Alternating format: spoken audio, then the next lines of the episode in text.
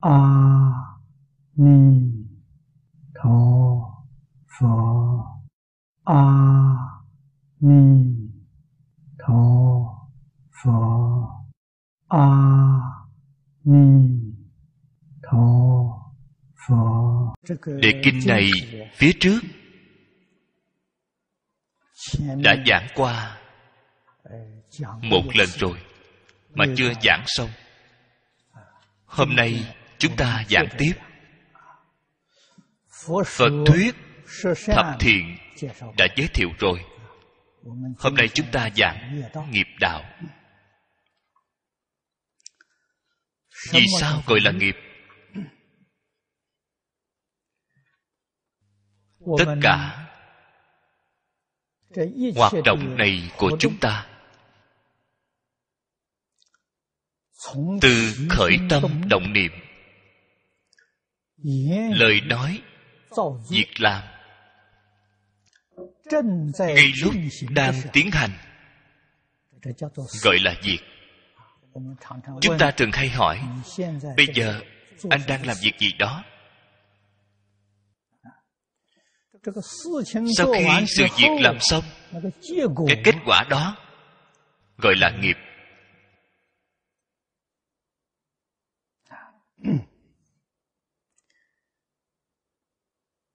phật đem tất cả mọi tạo tác của chúng ta chia thành ba loại lớn. Đây là điều mà mọi người đã biết rõ là nghiệp thiện nghiệp ác và nghiệp vô ký. Chia thành ba loại lớn này thầy không phải ngoài ba loại lớn này. Vô ký tức là không thể nói nó là thiện hay ác. Cái này gọi là vô ký thí dụ chúng ta cầm khăn lau mặt uống ly trà. Cái này không thể gọi là thiện hay ác. Loại này gọi là nghiệp vô ký. Thiện ác có tiêu chuẩn. Thứ bậc của tiêu chuẩn rất nhiều. Thông thường ở trong phật pháp nói chúng ta nói ngũ thừa phật pháp ngũ thừa phật pháp. Chính là năm cái tiêu chuẩn. Nhân thừa thiên thừa thanh văn duyên giác bồ tát. Tiêu chuẩn của mỗi bậc cấp đều khác nhau. Nhưng nó có một nguyên tắc bất biến có nguyên lý.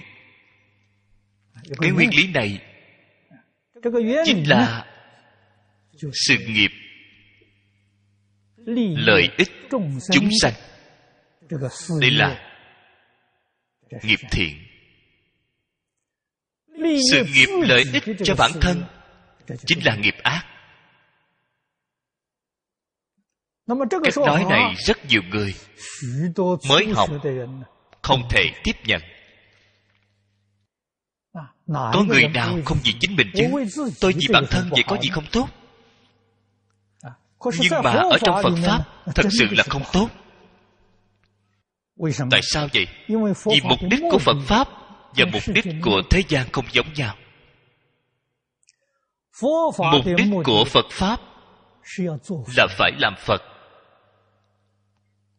Làm phật nhất định phải thoát khỏi tam giới thoát khỏi thập pháp giới.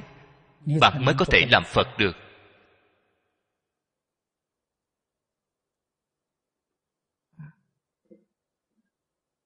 vậy thì làm phật có được tự lợi hay không? Phật. Nói tại sao bạn không thể làm phật? Tại sao bạn bị trôi lăn trong lục đạo luân hồi? Chính là vì tâm lợi ích riêng tư của bạn quá nặng. Phật pháp nói bạn chấp trước có cái ngã.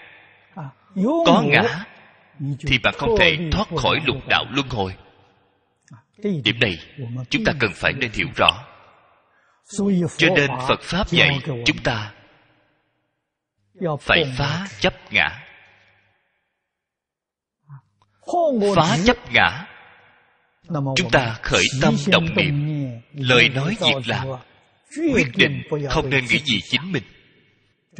Thì cái ngã này mới có thể nhạt dần mới có thể dứt trừ。sự việc gì khởi tâm đồng niệm vẫn nghĩ có ngã cái ý nghĩ ngã này của bạn ngày ngày đang tăng trưởng。hay nói cách khác bất kể tu học pháp môn nào tu tốt cỡ nào cũng không thể thoát khỏi sáu cõi luân hồi。tu tốt mấy cũng chẳng qua là hưởng phước cõi trời mà thôi。không ra khỏi luân hồi chúng ta hiểu rõ cái đạo lý này. mới hiểu được tại sao phật không cho phép chúng ta lo nghĩ vì lợi ích chính mình. Chúng ta hiểu rõ rồi. Cái đạo lý này người thế gian không hiểu. Hay nói cách khác bạn không muốn thoát khỏi lục đạo luân hồi. Điều đó thì khỏi phải bàn. Vậy cũng được. Nếu như bạn muốn thoát khỏi lục đạo luân hồi thì ngã không đoạn không được. Trong kinh kim cang nói quá hay. Dược Bồ Tát khổ ngã tướng Nhân tướng, chúng sanh tướng, thọ giả tướng Tức phi Bồ Tát. Bồ Tát thoát khỏi tam giới. Thoát khỏi tam giới là Bồ Tát nhỏ. Nếu vô ngã tướng Mới có thể thoát khỏi tam giới Thoát khỏi tam giới. Chưa thể thoát khỏi thập pháp giới. Chúng ta gọi là pháp giới tứ thánh. Thanh văn duyên giác bồ tát. Ở trong pháp giới tứ thánh còn có pháp giới phật. Họ là nguyên nhân gì vậy? không còn chấp ngã. Không chấp trước ngã nữa. họ chấp trước pháp. Vì vậy nhân tướng chúng sanh tướng thọ giả tướng họ vẫn còn. Bốn tướng ngã tướng nhân tướng chúng sanh tướng thọ giả tướng. Ngã tướng không còn thôi họ không chấp trước. Họ vẫn chấp trước có nhân có chúng sanh có thọ giả cho nên không ra khỏi mười pháp giới. Cần phải đoạn hết bốn tướng bốn kiến vậy là bạn thoát khỏi mười pháp giới. Bạn là pháp thân bồ tát. Tiêu chuẩn của kinh kim cang là pháp thân bồ tát. Không phải huyền tiểu bồ tát ở trong mười pháp giới. không phải vậy. Cho nên yêu cầu của nó là phải phá bốn tướng phải phá bốn kiến. Chúng ta hiểu rõ cái đạo lý này mới biết nền giáo dục của phật là chân thật chúng ta phải rất cố gắng nỗ lực học tập theo trong đây. Cách học tập như thế nào vậy? Niệm niệm. Vì chúng sanh lo nghĩ. Không nên vì ta lo nghĩ. Vì người khác phục vụ. Không yêu cầu người khác vì ta phục vụ. Phải hiểu rõ cái đạo lý này những lời này ở trong kinh cô rang hồi giáo đều nói.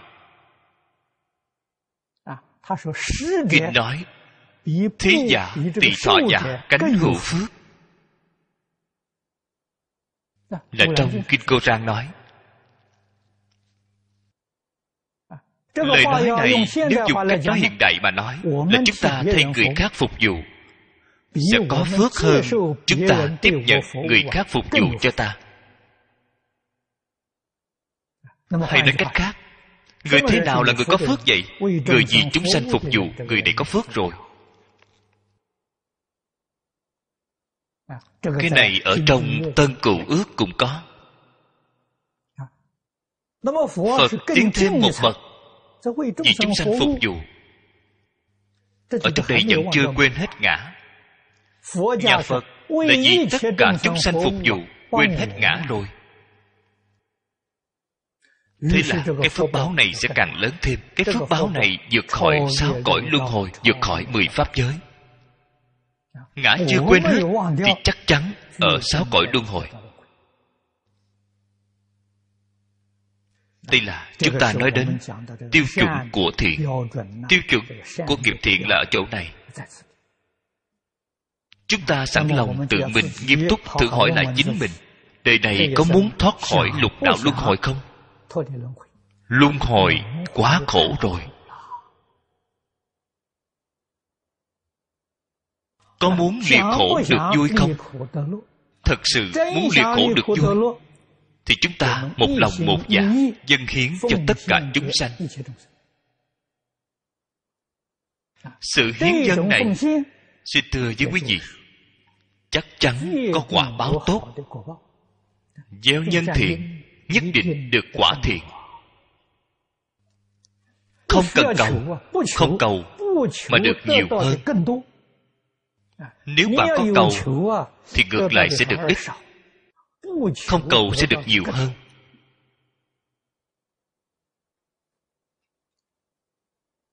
Cái đạo lý này rất sâu nhưng sự thật thì sao? Nếu như chúng ta bình tĩnh quan sát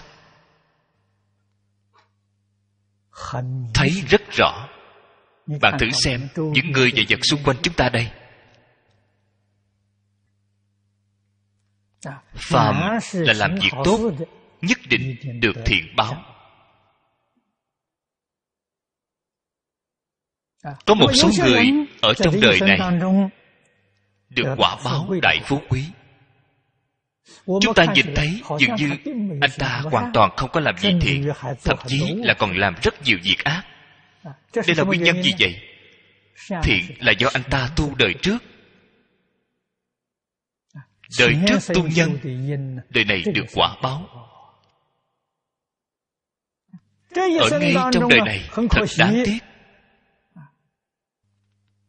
họ không gặp được thiện tri thức. Không gặp được người hiểu biết dạy họ. thế là họ bị mê hoặc. Mê hoặc mới tạo nghiệp. Mới tạo ra cái nghiệp bất thiện này. Do tạo nghiệp bất thiện nên phước báo tu trong đời quá khứ rất dễ dàng tan biến. Đến đời sau,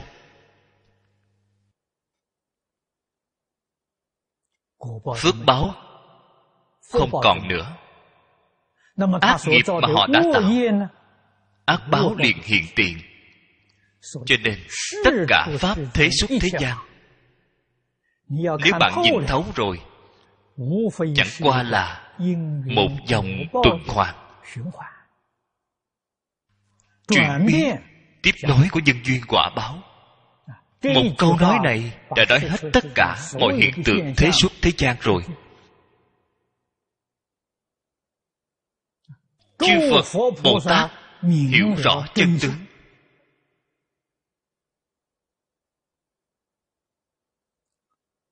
thể giải đại đạo. Thể là thể hội thông đạt hiểu rõ. Giải là giảng giải. Họ có thể giảng giải rất rõ ràng với người khác.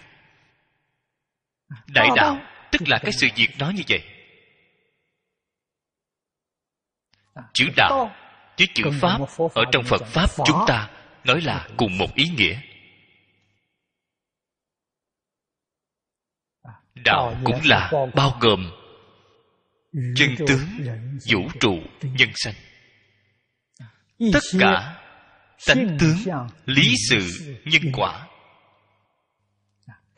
đây là đạo nhà phật gọi là pháp.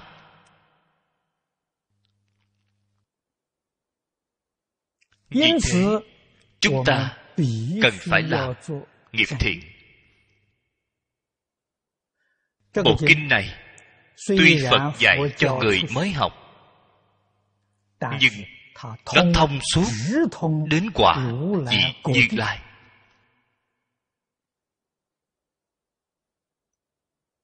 Hay nói cách khác những điều đã nói trong đây là từ lúc mới phát tâm mãi đến quả vị như lai.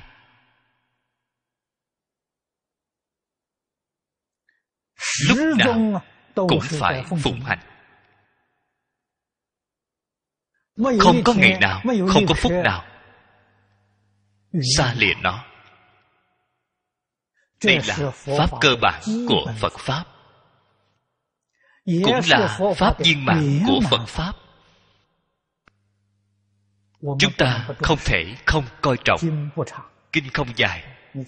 Bạn thấy quyển mỏng mỏng như vậy một quyển sổ tay nhỏ như vậy hôm nay chúng ta bắt đầu học. như lai đã hoàn toàn làm được rồi làm được rất viên bản ngay liền được gọi là phật đà. Tuy nói mười điều mười điều này phần trước giảng rồi. không giảng lại nữa. ở trong mỗi một điều lý rất sâu sự rất rộng. sâu rộng không có bờ mé.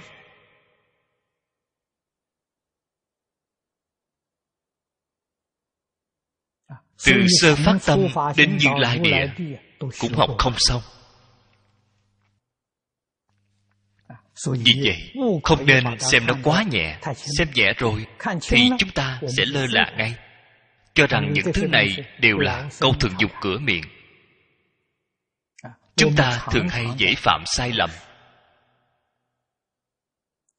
Đối với sự tu hành của mình trở thành chướng ngại to lớn.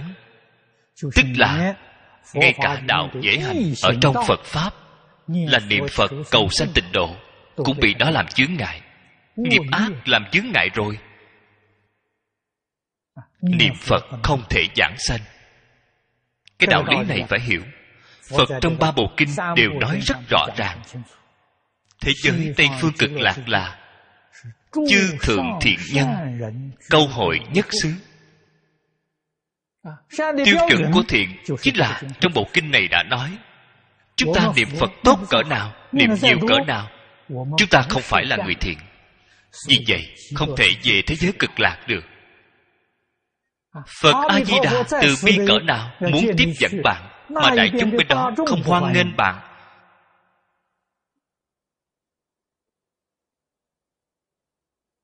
bởi họ đều là người thiện người bất thiện như bạn.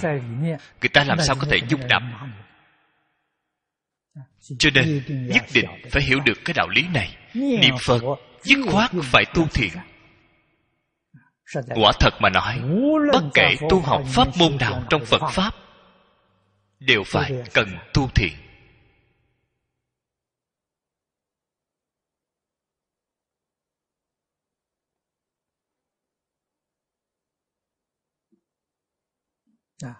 đạo.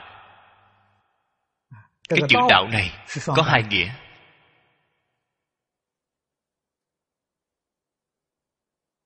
một cái là nói từ chân lý. Đây là đạo đại đạo của vũ trụ nhân sinh. Cái nữa là nói từ chân sự. Nói chân sự chính là mười pháp giới. Chính là nhất chân pháp giới. Xem tiêu chuẩn thập thiện mà bạn đã tu. Tu thập thiện cũng phân cao thấp cũng phân đẳng cấp.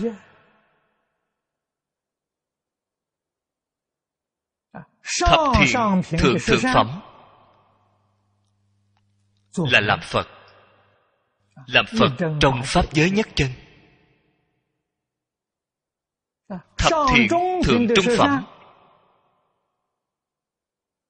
Là làm bồ tát trong mười pháp giới. Như vậy cứ hạ thấp dần xuống xuống đến thập thiện hạ hạ phẩm. Thập thiện hạ hạ phẩm là cõi ngạ quỷ. Cõi địa ngục không có thiện cõi địa ngục đây là rất tệ hại. Nếu như mười thiện thảy đều không có đây là cõi địa ngục.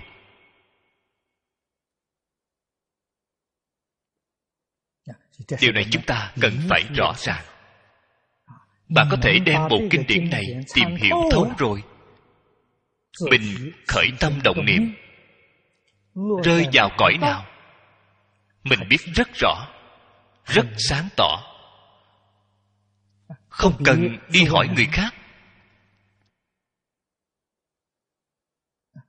Không những là đời sau đến cõi nào tự mình biết rõ ràng biết minh bạch. hiện nay cái xác thân này của chúng ta ở cõi nào cũng biết rõ nhưng hiện nay ở cõi nào rất nhiều người không biết. chẳng phải chúng ta đều ở cõi người sao?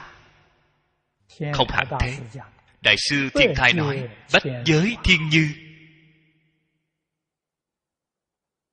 Ở trong cõi người có cõi phật trong người bồ tát trong người. Thanh danh duyên giác trong người cõi trời trong người súc sanh trong người. Ngã quỷ trong người. Địa ngục trong người. Chúng ta hiện nay ở trong cõi người. ở trong mười pháp giới này chúng ta ở cõi nào cũng hiểu rõ cũng biết rõ. Người nhất định phải làm người hiểu biết. không nên làm người hồ đồ. Làm người hồ đồ là hỏng rồi. Cho nên xử sự với người với vật. Ở trong công việc đời sống. Nhớ kỹ một câu giáo huấn của cổ nhân. Thiệt thòi là phúc. Khỏi bị hồ đồ. cái hồ đồ đó là hồ đồ giả không phải thật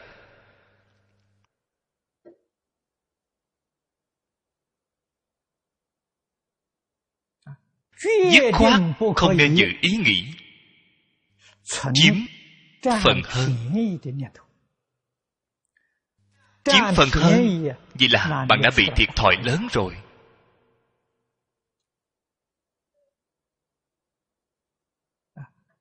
Trong các buổi giảng tôi thường nói với mọi người. Điều tôi nói là tương đối sâu tôi thường nói đến trì giới. Có ý nghĩ chiếm phần hơn là phá giới rồi. Cái giới này là gì vậy? giới trộm cắp. Ý nghĩ chiếm phần hơn là giới trộm cắp. Bạn đã phạm rồi đây là điều chúng ta phải đặc biệt chú ý cẩn thận. Chúng ta còn có cái thể lực này.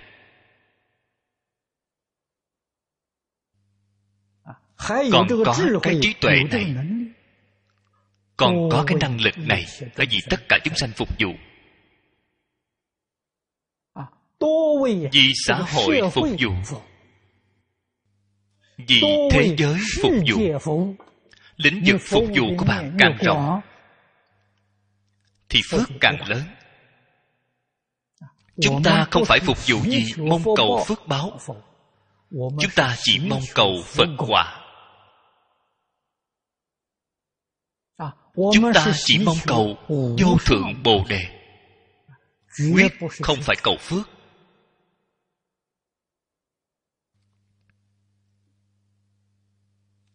vì vậy hy vọng mọi người thể hội thật sâu cái đạo lý lớn này.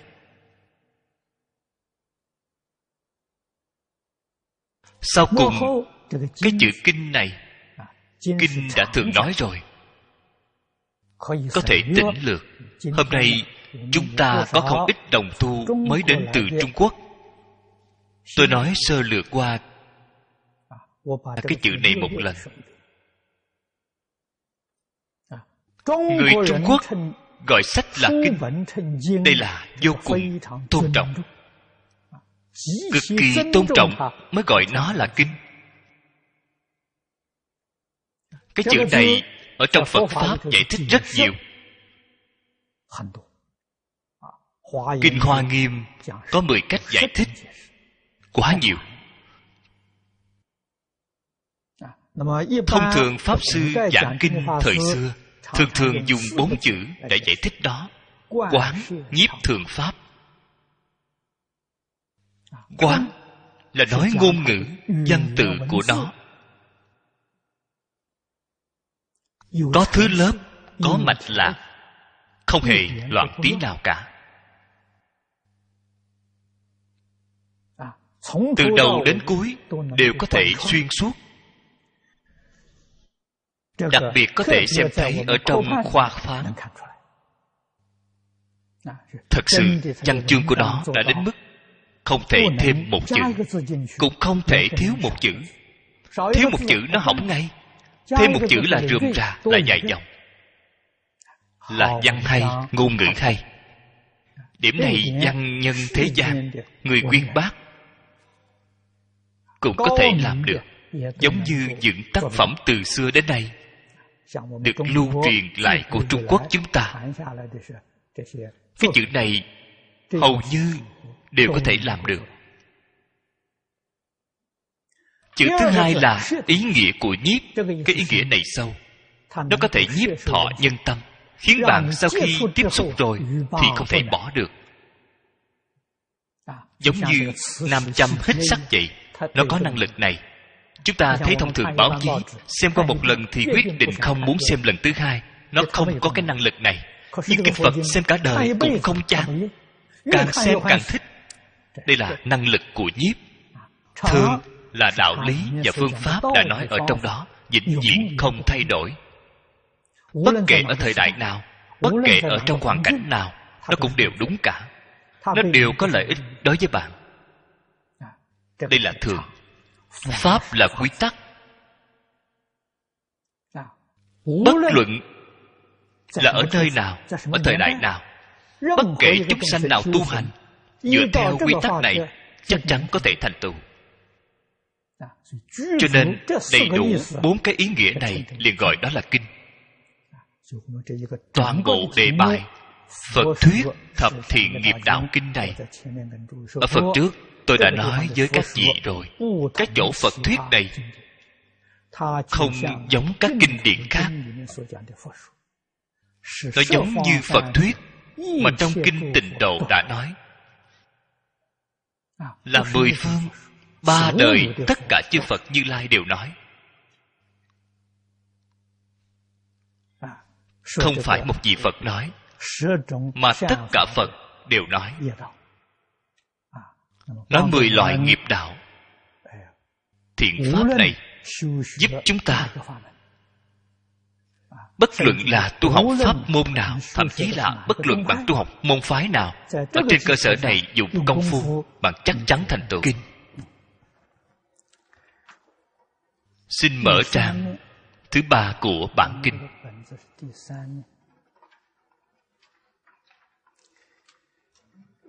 đề kinh đề kinh đã giới thiệu rồi. Tiếp theo giới thiệu nhân đề. kinh phật là do phật. Thích ca mâu ni nói. Sau khi phật diệt độ đệ tử phật đem nó kết tập viết thành văn tự trở thành kinh điển. Văn tự viết, đương thời là văn tự của ấn độ xưa, là phản văn. Hiện nay người ấn độ cũng không dùng nữa. Lưu truyền đến trung quốc cần phải thông qua phiên dịch vì vậy, kinh phật nhất định phải có tên của người phiên dịch. Người phiên dịch là người chủ trì phiên dịch kinh. Trên thực tế, người tham gia phiên dịch rất nhiều. Ở trung quốc, diện phiên dịch nổi tiếng nhất như diện phiên dịch của đại sư kumala thập năm xưa. Chúng ta biết là có hơn 400 người. Và viện phiên dịch của đại sư huyền trang tăng lên đến hơn 600 người. Cho nên đây là viện dịch kinh có quy mô rất lớn. Người phiên dịch là trưởng viện của viện dịch kinh đương thời. Là người phụ trách chúng ta phải biết, nhân viên dịch kinh rất nhiều. Cho nên vô cùng thận trọng. Không phải một người tự mình dịch, là có rất nhiều người tham gia.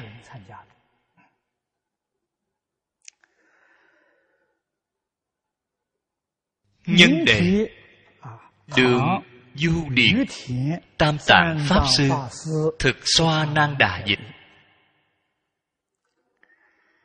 Đường ở chỗ này là đại biểu cho niên đại. Bộ kinh này là được dịch vào lúc nào? Là vào đời đường. Du điền là quê quán của pháp sư. Pháp sư là người nơi nào vậy? Ở chỗ này nói rõ cho chúng ta thấy ngài là người nước du điền du điền là ở phía nam tân cương hiện nay. Hiện nay ở nơi này gọi là hòa điền. Lúc đương thời, nó là một nước nhỏ ở tây dực cũng là nơi buôn bán chủ yếu từ trung quốc đến châu âu chính là trung tâm văn hóa thương nghiệp。pháp sư là người nơi này。tam tạng pháp sư dùng cách nói hiện nay mà nói tức là học lực của ngài thông đạt tam tạng.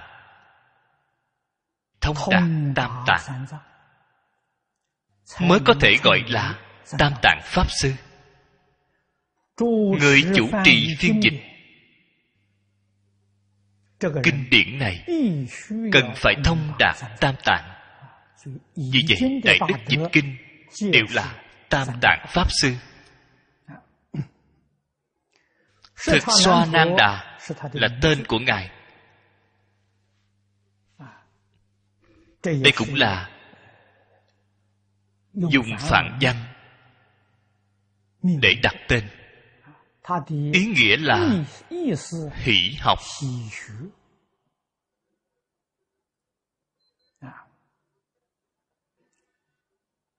danh nghĩa đều rất hay. Là thích học tập. Điều này trong quá trình học phật của chúng ta, bất luận tại gia hay xuất gia đều rất quan trọng. Người trung quốc gọi là hiếu học. Người hiếu học thì chắc chắn.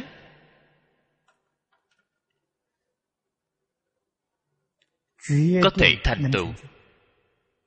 Bất luận là thế pháp hay phật pháp, nếu như không hiếu học lười biếng. Thì học nghiệp đạo nghiệp đương nhiên không thể thành tựu. Vì vậy chúng ta đọc hàm nghĩa danh hiệu của vị pháp sư này. Chúng ta cũng cần cố gắng học tập theo ngài. pháp sư đến trung quốc vào thời đại võ tắc thiên triều đường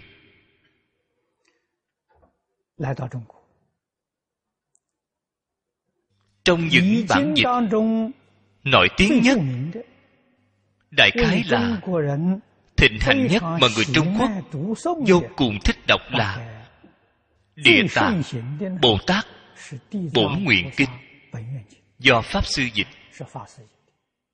ngoài ra một bộ kinh khác vô cùng quan trọng là bát thập hoa nghiêm bản mà chúng ta hiện nay chọn dùng để học hoa nghiêm chính là bản do đại sư thực xoa nan đà phiên dịch.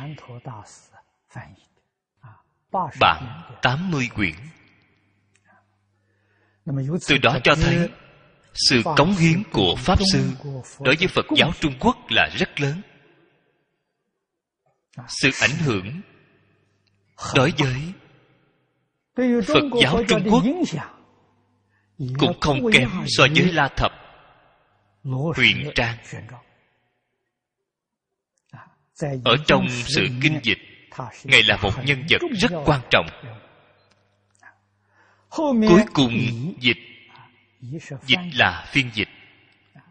Đem phạn văn phiên dịch thành hoa văn. Cái ý nghĩa này không cần nói nhiều nữa chúng ta trong kinh hoa nghiêm, kinh địa tạng, cũng đã từng báo cáo cặn kẽ rồi. Vì chỉ giới thiệu đơn giản đến đây thôi. Dưới đây, chúng ta xem kinh văn. Như thị ngã văn, nhất thời phật tại sa kiệt la long cung giữ bát thiên đại tỷ khưu chúng tam dạng nhị thiên bồ tát ma ha tát câu. đoạn kinh văn này chúng ta phải đặc biệt lưu ý. giảng nhất không được lơ là. Tại sao vậy? Nó không giống như những kinh văn khác.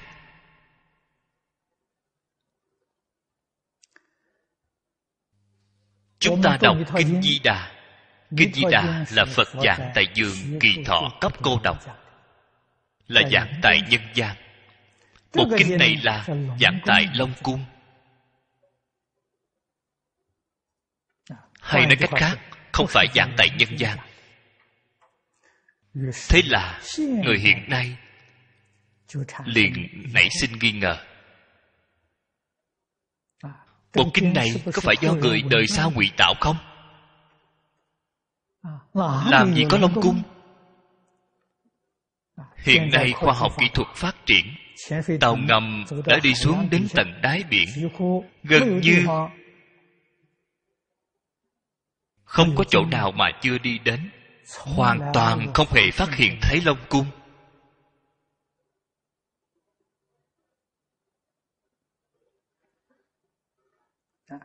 Cái vấn đề này chúng ta cần phải có sự giải thích hợp lý hợp tình. Giúp chúng ta dứt nghi sanh tính. chúng ta bắt đầu xem từ câu thứ nhất. Như thị ngã văn như thị đoạn văn tự này là lúc kết tập kinh điển. Do tôn giả a nan phụ thêm vào đoạn này không phải do phật nói. Từ câu tiếp theo mới là do phật nói.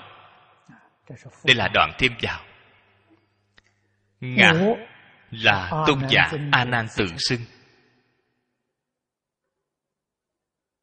Như thị chính là chỉ bộ kinh này.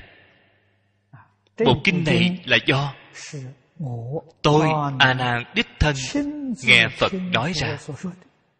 văn là chính tôi nghe không phải truyền thuyết. Do đích thân phật thích ca mâu ni nói. Vì vậy như thị là từ chỉ pháp. Tức là chỉ riêng một bộ kinh này.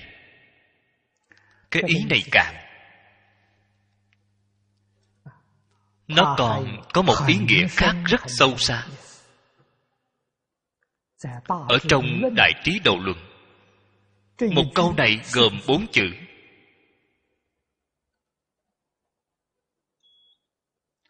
Ở trong văn luận tôi nhớ dường như là đã chiếm hơn bốn quyển. Giải thích bốn chữ này. Nếu như dùng chú giải của đại trí độ luận để giảng thì có thể một câu này chúng ta giảng một tháng cũng không xong. Từ đó cho thấy kinh phật từng câu từng chữ đều chứa vô lượng nghĩa. lời nói này là chân thật hoàn toàn không giả dối. Như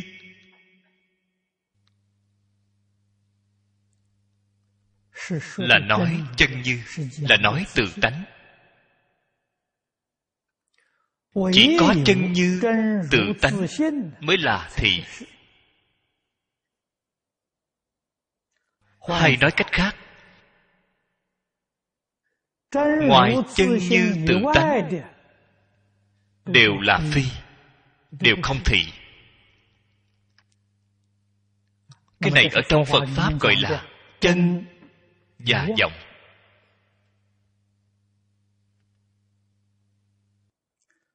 tại sao nói?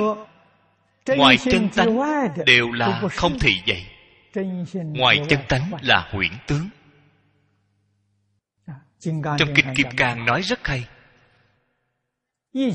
Tất cả pháp hữu vi như mộng huyễn bèo bọt. Tất cả pháp hữu vi có hay không vậy? có tuy có nhưng đó không phải thật. Cái chân như năng biến là thật. Hiện tượng sở biến là hư huyễn là không chân thật. Không những là hư huyễn không chân thật. hơn nữa nói cho chúng ta biết nó không tồn tại. Cho nên cuối kinh kim cang nói như xương như điện chớp. nên quan sát như thế bạn liền thấy được chân tướng của hiện tượng vũ trụ.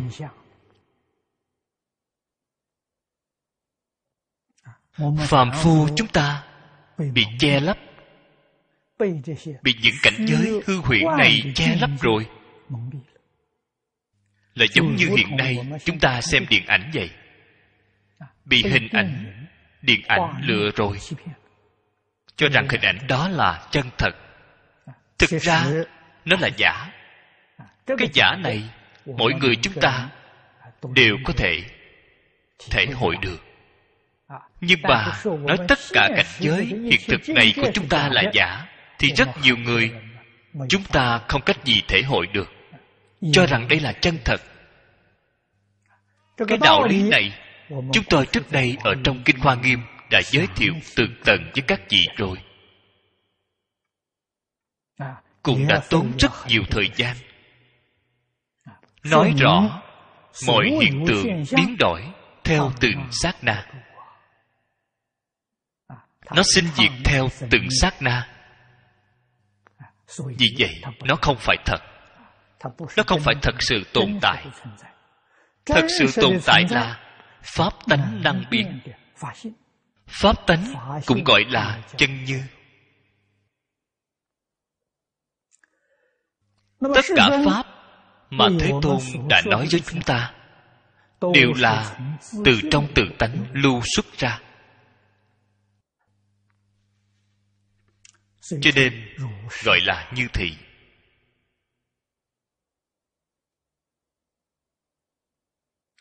Tuyệt đối không phải sinh ra. Từ trong ý nghĩ của chúng ta. Hiện nay người thông thường gọi là ý nghĩ tư tưởng quan niệm của chúng ta. Ở trong phật pháp gọi là tâm ý thức. Tâm là a lại gia ý là mạt na. Thức chính là ý thức.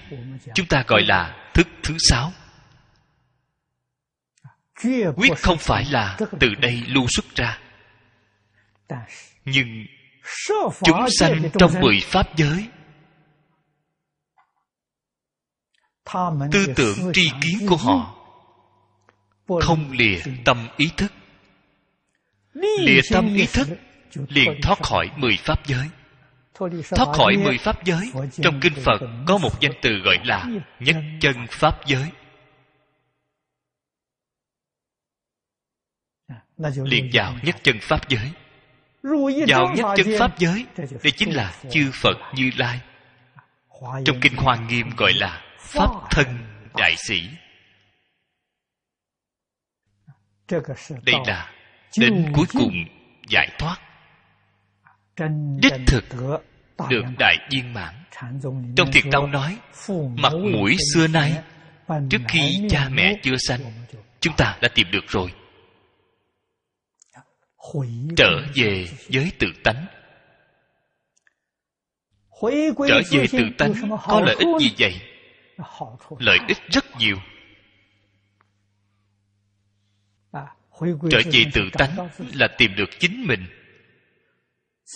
chân tâm tự tánh của mình biến hiện ra hư không pháp giới mười pháp giới y chánh trang nghiêm。dùng cách nói hiện nay mà nói là bạn có thể làm chủ。mười pháp giới y chánh trang nghiêm đều là cảnh giới hưởng thụ thọ dụng của mình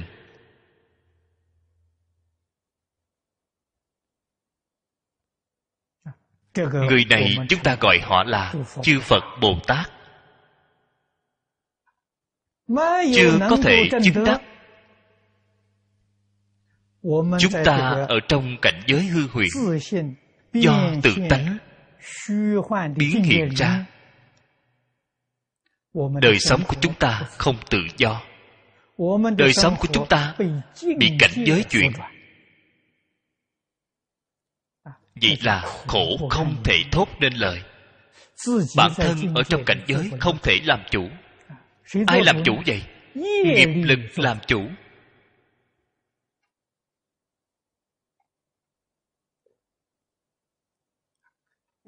Sau khi minh tâm kiến tánh thì không phải nghiệp lực làm chủ.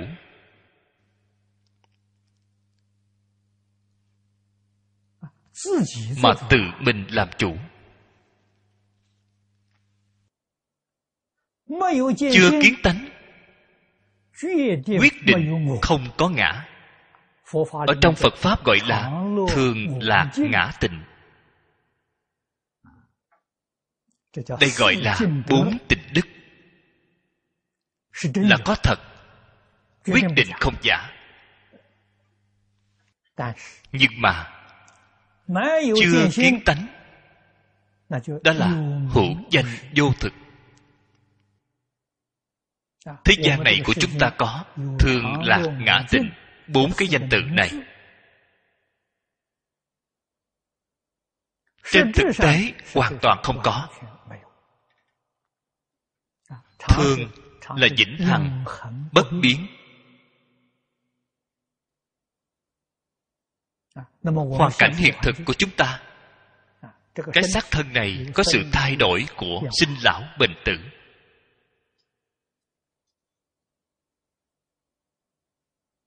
thực vật có sanh trụ dị diệt.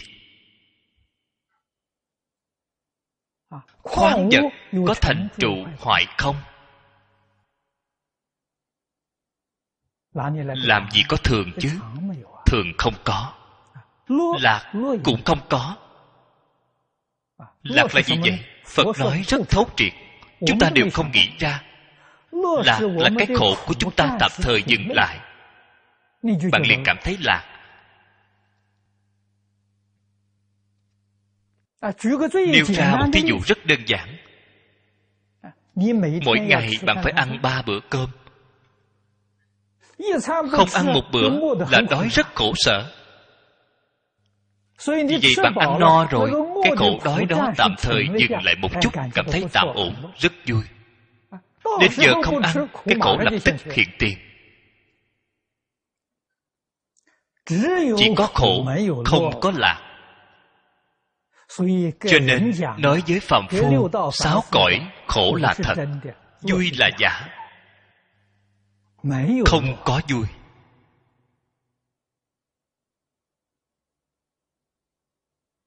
Ngã là gì vậy ngã là tự mình có thể làm chủ mới gọi là ngã. Bản thân chúng ta không thể làm chủ tự mình thật sự có thể làm chủ. Vì năm nào cũng 18 tuổi thì tốt biết mấy.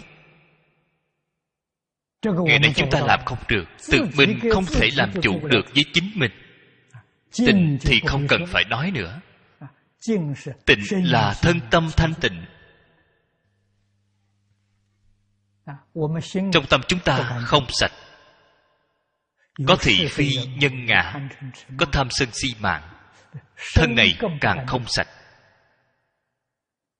ở singapore khu vực nhiệt đới này một ngày không tắm rửa mà thấy trên người chảy mồ hôi thối. Làm gì sạch được chứ? Cho nên thường lạc ngã tịnh bốn chữ này. Không những phàm phu sáu cõi không có mà pháp giới bốn thánh cũng không có.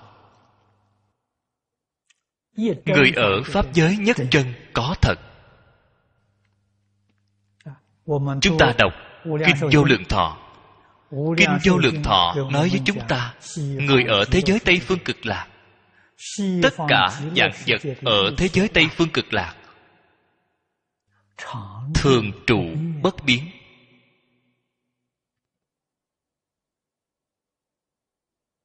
Thường là ngã tình họ thảy đều đầy đủ. là thật không phải giả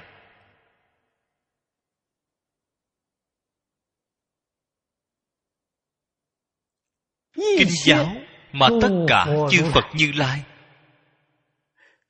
đã nói với tất cả chúng sanh trong pháp giới mười phương. nói những gì vậy? Như thị hai chữ mà thôi. Chữ như này là gì? Chân tướng sự thật những điều phật đã nói chắc chắn là hoàn toàn tương ưng với chân tướng sự thật. Phật không hề thêm cũng không hề bớt tí nào. Điều đã nói hoàn toàn tương đồng với chân tướng sự thật. Đây gọi là như thị. Cái ý này tương đối sâu một chút cho nên phật nhất định không có cái ý riêng của mình nhất định không có sự sáng tạo của mình. Trên thực tế nói sáng tạo đều là hư vọng cả. Không phải chân thật. Điều phật đã nói hoàn toàn là thấy sao nói vậy? Đem đạo lý sự tướng. Nhân quả của vũ trụ nhân sinh. Sự chuyển biến của nhân quả. Sự tương tục của nhân quả. Nói ra cho chúng ta mà thôi.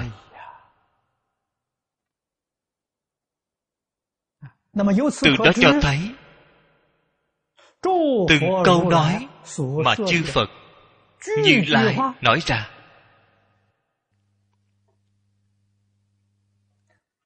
đều là tình cảnh đời sống hiện thực của chúng ta. Vậy thì sau đó mới biết được phật pháp có quan hệ vô cùng mật thiết với bản thân chúng ta. học phật pháp là hiểu rõ chính mình nhận thức hoàn cảnh sống thật sự của mình chẳng qua là như vậy mà thôi. từ đó cho thấy nền giáo dục phật pháp là nền giáo dục chân thực cứu cánh viên mãn hàng đầu trong thế gian. chúng ta không thể không biết không thể không học tập. Thông qua cái học tập này chúng ta mới đích thực nhận thức được chính mình. Hiểu rõ chân tướng môi trường sống của mình. Khế nhập vào cảnh giới này. Ở trong kinh phật gọi họ là bồ tát nếu như đạt đến cứu cánh viên mãn liền gọi là phật đà vì vậy phật đà bồ tát là danh xưng trong giai đoạn tu học giáo dục của phật.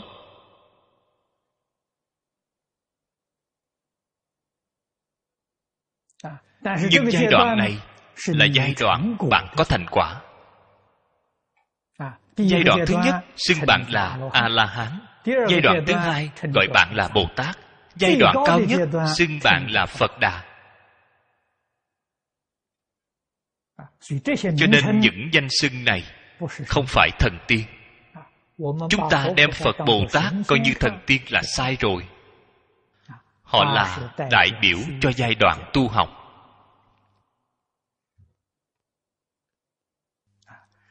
bốn chữ này là tôn giả a nan vì chúng ta nói ra.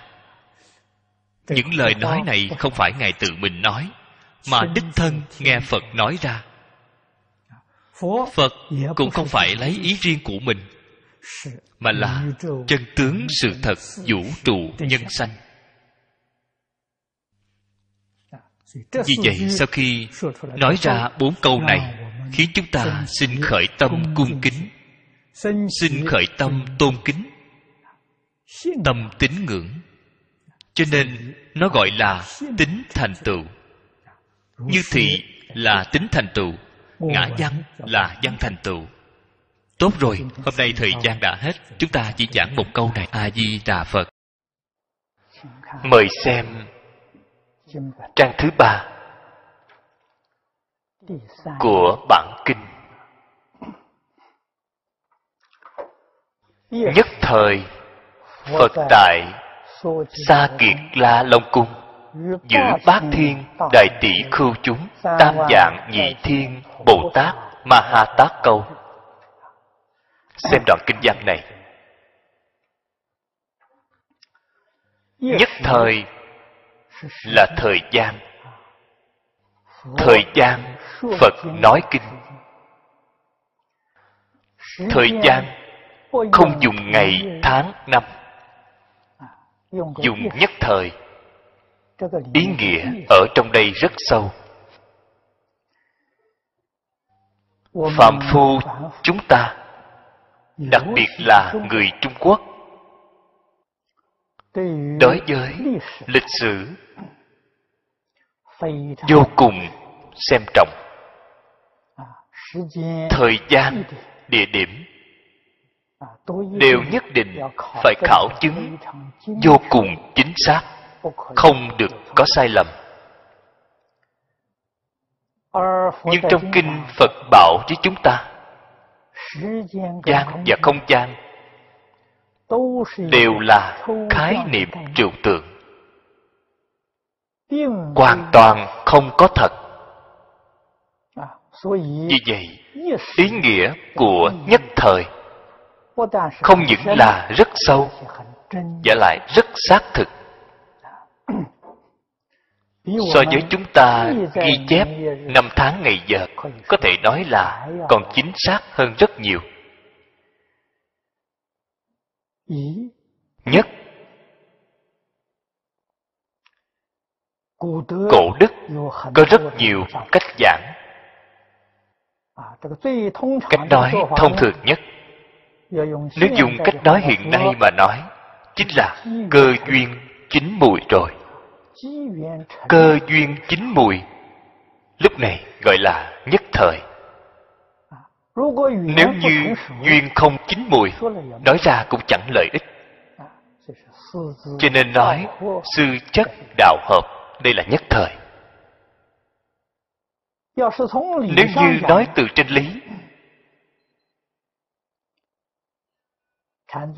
thiền tông có một câu nói thức đắc nhất, dạng sự tất.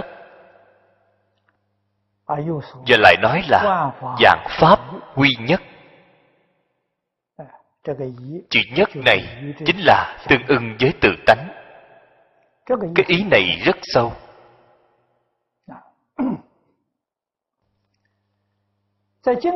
Trong tịnh độ tông, chính là nhất tâm bất loạn. Cảnh giới mà nhất tâm bất loạn hiện ra là nhất chân pháp giới. Tâm vừa loạn nhất chân pháp giới liền biến thành mười pháp giới biến thành vô lượng vô biên pháp giới. Nếu như chúng ta thật sự tâm quy nhất. Một niệm không sanh. nhất tâm bất loạn. Thì hết thảy kinh mà tất cả chư phật như lai đã nói đều viên mãn hiện tiền. đây mới gọi là nhất thời đích thực đây là nói từ trên lý, thì pháp thân đại sĩ mới có thể chứng được. Với cảnh giới của chúng ta hiện nay nói, sư chất đạo hợp là rất hợp lý. Duyên nghe kinh, duyên giảng kinh giờ lúc này đã chín mùi. Vì vậy, đây gọi là nhất thời, không ghi chép năm tháng, ngày giờ ở trong truyền sử trung quốc có ghi chép trí giả đại sư chính bản thân ngài tụng kinh. Pháp hoa. Khi tụng đến phẩm dược vương đoạn kinh văn này ngài bỗng nhiên nhập định. Ở trong định ngài nhìn thấy. núi linh thú. phật thích ca mâu ni đang giảng kinh pháp hoa tại núi linh thú. Ngài cũng có tham gia trong hội này. Đã nghe được đoạn này. sau khi xuất định ngài nói cho mọi người biết. Thích ca mâu ni phật giảng hội kinh pháp hoa này vẫn chưa tan.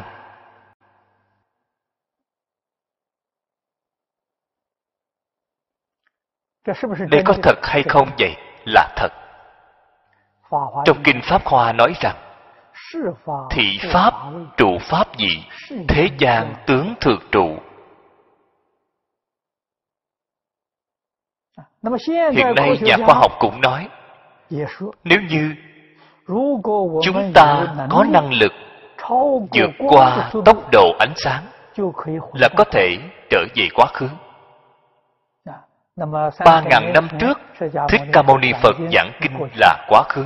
Chúng ta quay về quá khứ là có thể tham gia vào pháp hội lúc đó. Chứng tỏ thời gian không gian không phải sự thật. Nếu như cơ duyên của bạn. chín mùi giống như trí giả đại sư.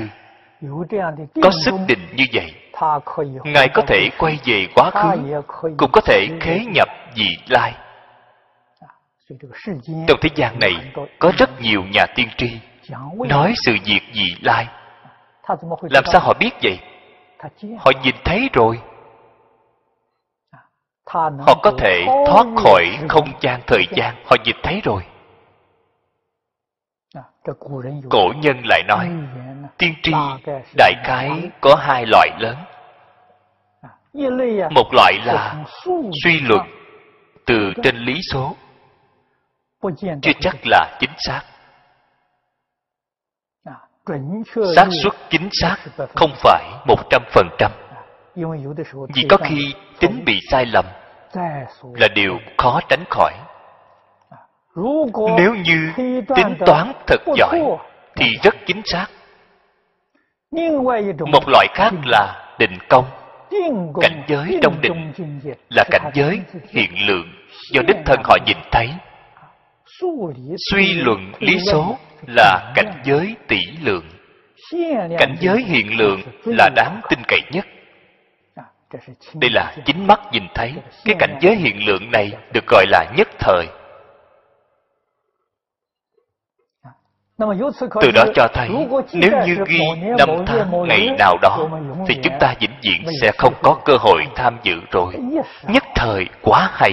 Chỉ cần chúng ta được nhất tâm bất loạn chúng ta sẽ có năng lực tham dự pháp hội này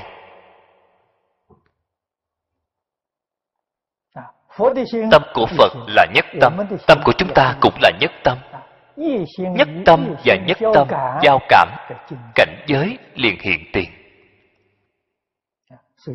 Cho nên hai chữ này là sống động. Nó không phải chết cứng. Nói cho chúng ta biết pháp hội của tất cả chư phật như lai chúng ta đều có duyên tham gia cả. Chỉ cần làm đến nhất tâm bất loạn là được ngay dưới đây câu phật này.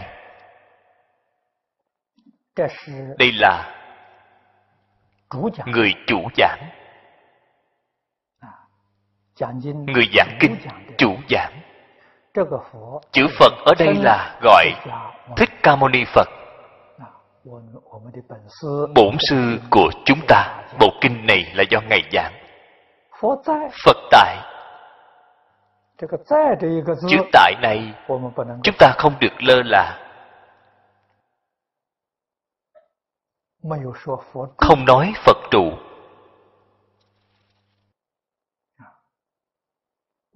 Ở trong quan niệm của chúng ta ngày nay nói trụ. Chúng ta trụ ở đâu? Trụ là sai lầm. Tại là chính xác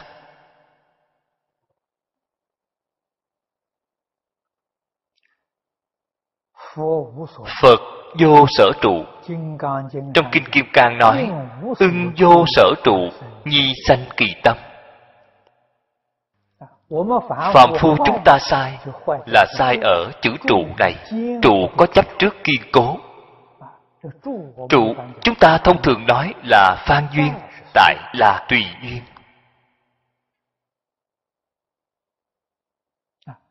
Chúng ta phải thể hội thật kỹ cái ý nghĩ này. Thực tế Phật trụ ở đâu vậy? Tận hư không khắp Pháp giới là trụ xứ của Phật. Bạn nói, cảnh giới này của Ngài bao lớn? Tâm lượng bao lớn? Trong quan niệm của phàm phu chúng ta, tôi có căn nhỏ nhỏ đây chính là trụ xứ của tôi. Cảnh giới rất nhỏ, tâm lượng cũng nhỏ. Đã mê mất tự tánh. Cho nên trong kinh điển, từng câu từng chữ đều hàm chứa ý nghĩa rất thâm sâu. Đây là điều chúng ta cần phải nên học tập. Chúng ta ngày nay tại Singapore quyết không phải trụ Singapore. Trụ Singapore chỉ là vọng tưởng phân biệt chấp trước đều khởi lên ngay. Tại không có. Chẳng nơi nào mà không có. Ở nơi nào có duyên liền hiện thân ở nơi đó. Chư Phật Như Lai như vậy, hiện nay chúng ta tuy chưa được tự tại như vậy, nhưng cũng tương tự. Tương tự thì chúng ta có thể làm được. Nơi nào có duyên, chúng ta cũng muốn đến nơi đó để tham gia Pháp hội giảng kinh Hoàng Pháp. Ở nơi nào có duyên sẽ đến nơi đó. Dứt khoát không có một trú xứ cố định. có trú xứ cố định là hỏng ngay. Là hoàn toàn trái ngược với vô trụ sanh tâm rồi. vô trụ sanh tâm là giác. Trái ngược lại là mê vì vậy ở trong kinh phật chúng ta không nhìn thấy phật trụ mà chỉ nhìn thấy phật tại Sa Kiệt La là tiếng Phạn. Ý nghĩa của nó là biển mặn. Chúng ta biết nước ở dưới biển đều có gì mặn. Cái chữ biển mặn này khả năng Phật năm ấy còn tại thế. chính là chỉ Ấn Độ Dương. Long cung. Chúng ta biết đây là đạo tràng của Ngài Bồ Tát Đại Long. Vị Bồ Tát này cũng là Pháp thân đại sĩ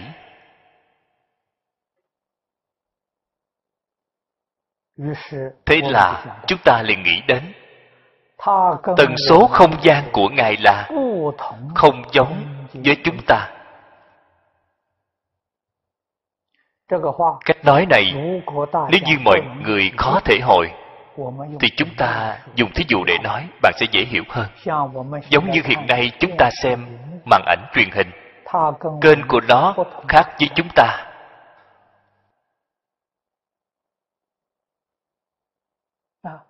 quả thật là ở trong một màn ảnh nhưng có nhiều kênh khác nhau. Ngày nay chúng ta đối với truyền hình rất quen thuộc. Chuyển một kênh liền chuyển một chương trình. Vì vậy bồ tát đại long có hay không vậy? Có không phải không có. Bạn chuyển kênh liền nhìn thấy họ ngay nếu bạn không chuyển kênh mà đi tìm thì tìm thế nào cũng không thấy. Chúng ta ngày nay khoa học phát triển. Tàu ngầm được chế tạo rất tinh vi xuống tận đáy biển. Toàn bộ biển trên địa cầu đã tìm khắp rồi không hề thấy long cung. Nguyên nhân gì vậy? Kênh không tương đồng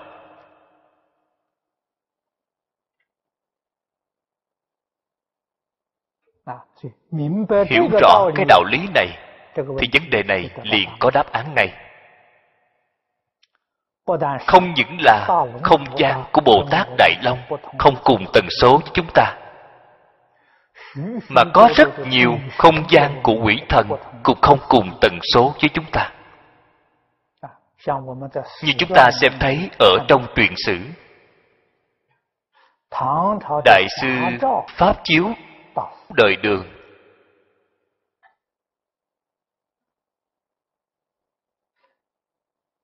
Ngài nhìn thấy bồ tát văn thù tại chùa trúc lâm đại thánh ở ngũ đài sơn. chúng ta tin chắc ngài không phải giọng ngữ.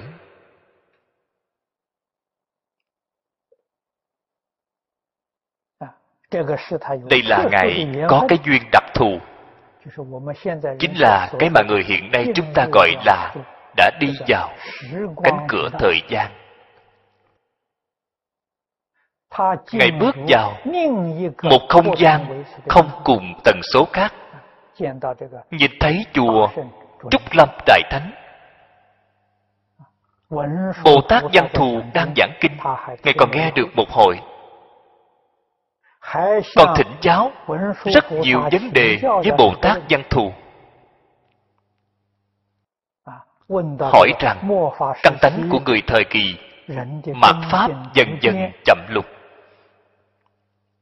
vậy thì tu học pháp môn nào là thích hợp nhất? Bồ tát văn thù dạy ngài tu pháp môn niệm phật.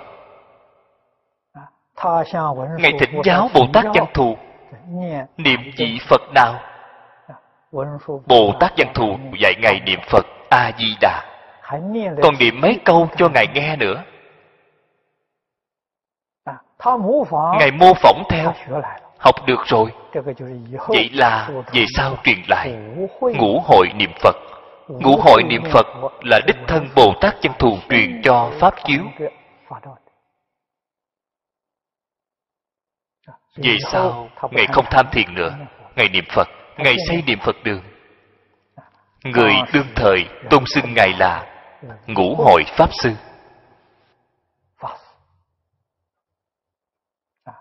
Nhưng hiện nay, chúng ta nghe thấy có niệm ngũ hội, niệm phật ở trong băng ghi âm. Tôi nghĩ e rằng không phải là cách niệm của thiền sư pháp chiếu. Tại sao vậy? Hiện nay tôi nghe các loại âm nhạc này tâm không thể định được.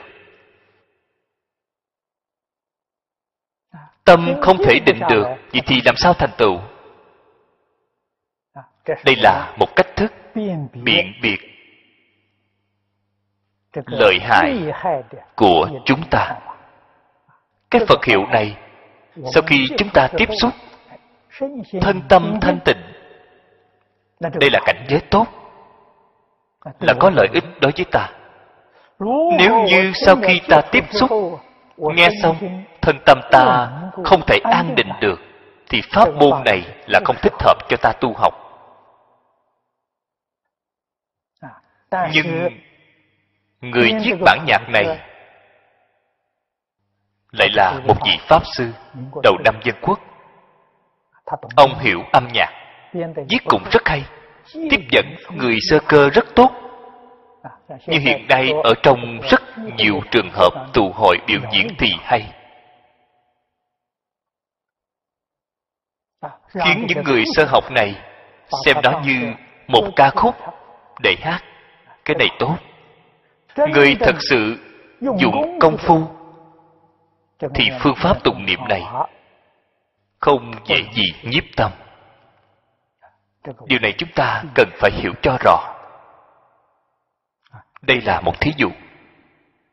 Sau khi thiền sư pháp chiếu rời khỏi chùa trúc lâm ngài còn làm dấu ở trên đường để khỏi bị quên để khỏi lạc đường để lần sau còn trở lại. Đang lúc làm dấu quay đầu lại nhìn. thì không thấy chùa trúc lâm đại thánh nữa. Chỉ nhìn thấy một vùng núi hoang. Vậy mới biết là bồ tát thị hiện đó chính là rời khỏi chùa trúc lâm đại thánh ngài lại quay về thời gian và không gian này của chúng ta. Về đến tần số này không thấy tần số kia nữa. Đây là một thí dụ rất hay. Ngoài ra còn có một thí dụ khác rất thù thắng. Ở trong phật pháp chúng ta mọi người thường hay bái sám từ bi tam mùi thủy sám. Đây là câu chuyện về quốc sư ngộ đạt vào thời nhà đường quốc sư ngộ đạt gặp tôn giả ca nặc ca tại tứ xuyên. đó cũng là chuyện không cùng tần số. Ngài bị bệnh ghẻ mặt người vô phương chữa trị. Trước đây gặp một người xuất gia nghèo khổ bị bệnh. ngài chăm sóc vị ấy quốc sư ngộ đạt lúc còn trẻ chăm sóc cho vị ấy vô cùng thành tâm thành ý toàn tâm, toàn lực, chăm sóc.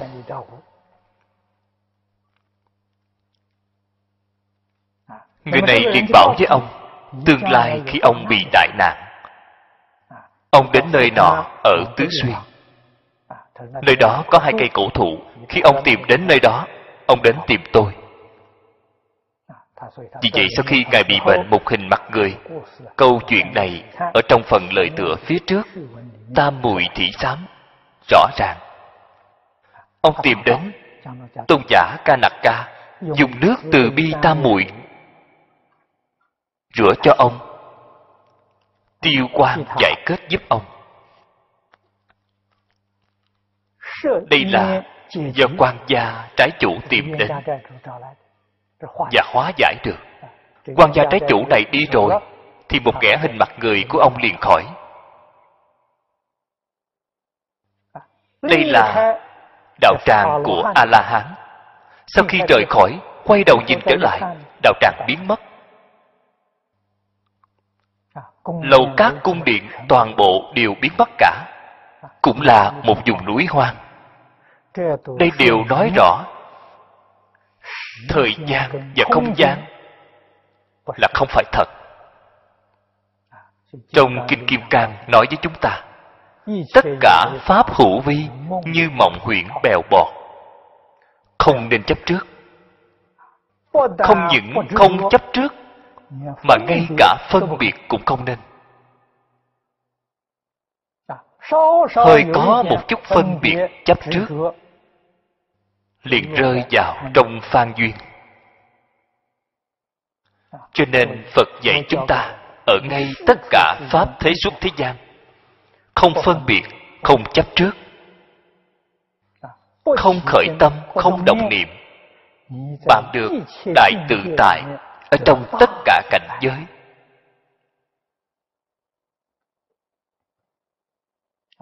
Cho nên mười pháp giới có hay không vậy có, khẳng định là có. Ngày nay nhà khoa học gọi là đời sống không cùng tần số không gian. Chúng ta dứt khoát không nên nghi ngờ. Chư phật bồ tát giảng kinh thuyết pháp, mỗi một tần số không gian đều có chúng sanh. Tâm của chư phật bồ tát bình đẳng thanh tịnh. Cho nên ở nơi nào có duyên các ngài liền đến nơi đó thuyết pháp. Vì vậy kinh này không phải nói ở nhân gian. Cũng tức là không phải nói tại không gian ba chiều bốn chiều này của chúng ta. Thính chúng cũng khác với kinh điển thông thường của chúng ta ghi chép. Kinh điển thông thường. Thường thường ghi chép chúng đại tỷ kheo. Một ngàn hai trăm năm mươi người. Ở chỗ này chúng đại tỷ kheo có tám ngàn người chúng bồ tát có ba mươi hai ngàn người. Con số này đều là đại biểu cho viên mãn.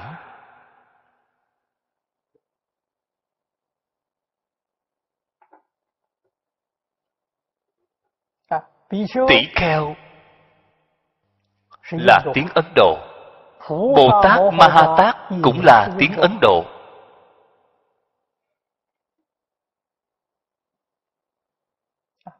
tỷ kheo thêm vào chữ đại là không phải tỷ kheo phổ thông. Đại quyền thị hiện. bồ tát đại thừa. dùng thân phận tỷ kheo đến thị hiện.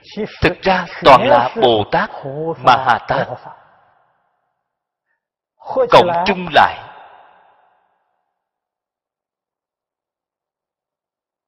có bốn dạng người.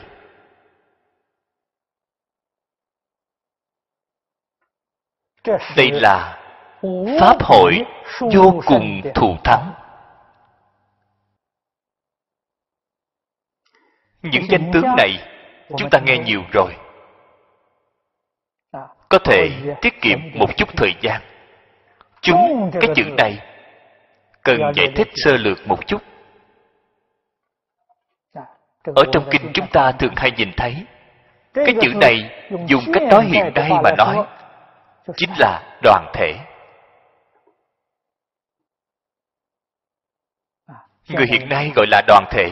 Chúng ta không thường nói là đoàn thể nhân dân đoàn thể tôn giáo. Nhà phật chữ chúng này ở chỗ này là đoàn thể. Tỳ kheo chúng dùng cách nói hiện nay để nói chính là đoàn thể tôn giáo hoặc giả nói là đoàn thể phật giáo. Nhưng cái đoàn thể này khác với đoàn thể thông thường.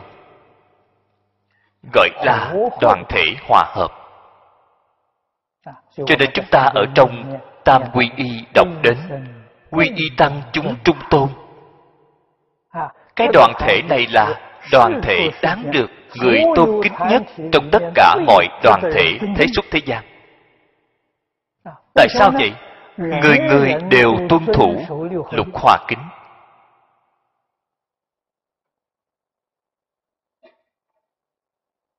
Cái đoàn thể này là đáng quý. Cái đoàn thể này đáng được người tôn kính là đoàn thể lục hòa kính tỷ kheo còn như vậy huống hồ là bồ tát bồ tát thì càng khỏi phải nói. Cho nên đoàn thể của đệ tử phật là đoàn thể lục hòa kính. Chúng ta nhất định phải hiểu rõ phải tôn trọng phải học tập. Hãy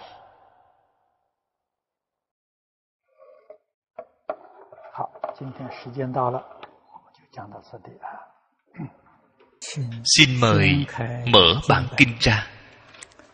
Kinh Thập Thiện Nghiệp Đạo bắt đầu xem từ câu thứ hai, hàng thứ hai của kinh văn. Nhị thời Thế Tôn cáo Long Dương Ngôn Nhất thiết chúng sanh Tâm tưởng dị cố Tạo nghiệp Diệt dị Do thị cố hữu Chư thú luân chuyển đây là một đoạn nhỏ.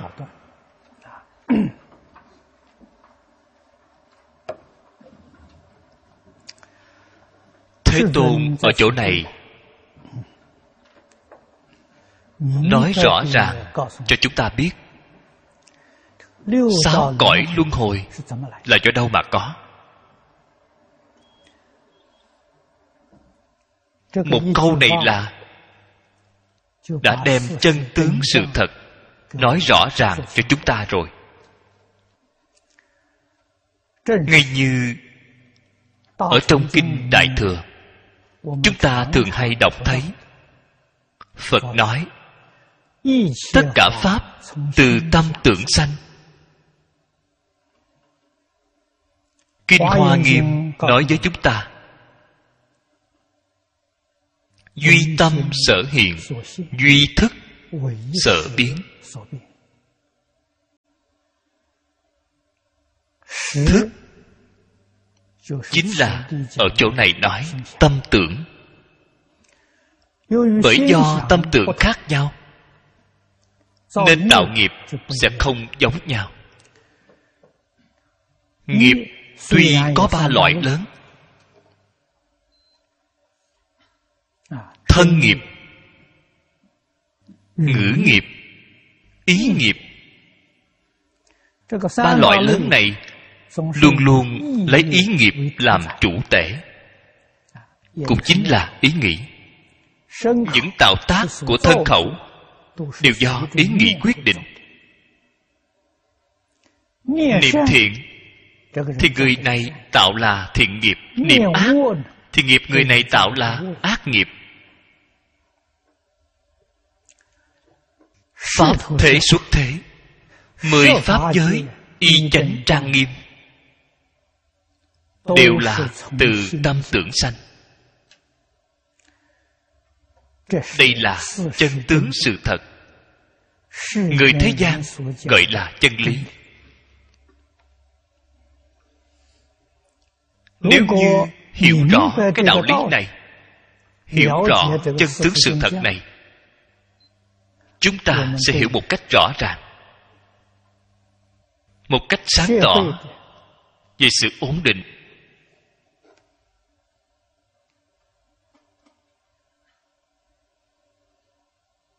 Của xã hội. Sự hương dượng của quốc gia và thế giới có hòa bình hay không?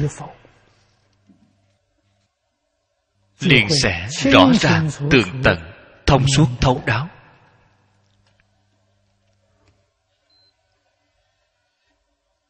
Chúng ta bắt đầu xem từ đâu vậy? Xem tâm tưởng của tất cả chúng sanh. Họ nghĩ cái gì?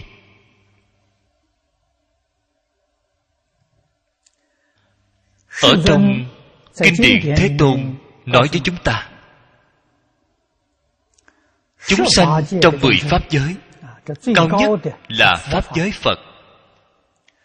Thấp nhất là pháp giới địa ngục.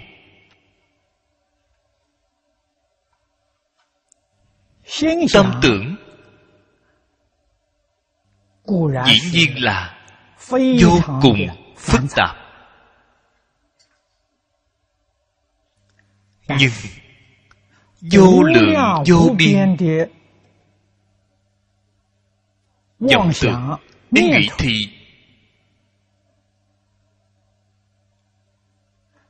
cái nào là quan trọng nhất? Ở trong tất cả vọng niệm chúng ta cần tìm ra. vọng niệm đứng đầu. Nhân tố đứng đầu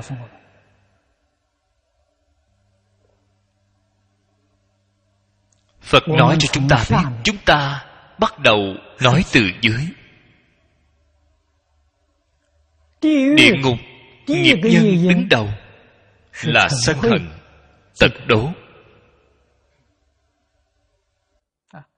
Tâm sân hận tật đố nặng. Chắc chắn sẽ phá hoại việc thiện của người khác ý nghĩ lợi ích riêng tư. Vô cùng kiên cố. Loại tâm tưởng này sẽ tạo nên cái cảnh giới địa ngục này. Địa ngục từ đâu mà có vậy? Từ tâm tưởng sanh. Tâm tưởng của ai sanh vậy? tâm tưởng của chính mình sanh. Không có liên quan đến người khác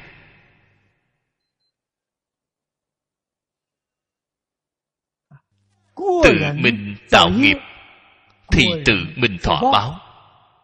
Bất luận người nào cũng không thể thay thế được. Cái đạo lý lớn này chúng ta học phật trước tiên luôn cần hiểu rõ ràng.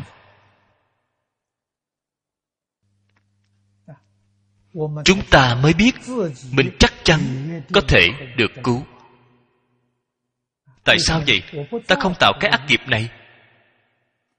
Ta không khởi cái ý nghĩ này. Cõi ngạ quỷ nghiệp nhân đứng đầu là tâm tham.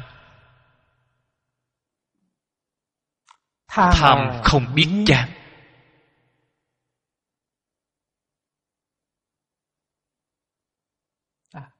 Thực ra, cõi nào cũng đầy đủ mười ác nghiệp nhưng mà ở trong mười ác nghiêng đàn về điều nào?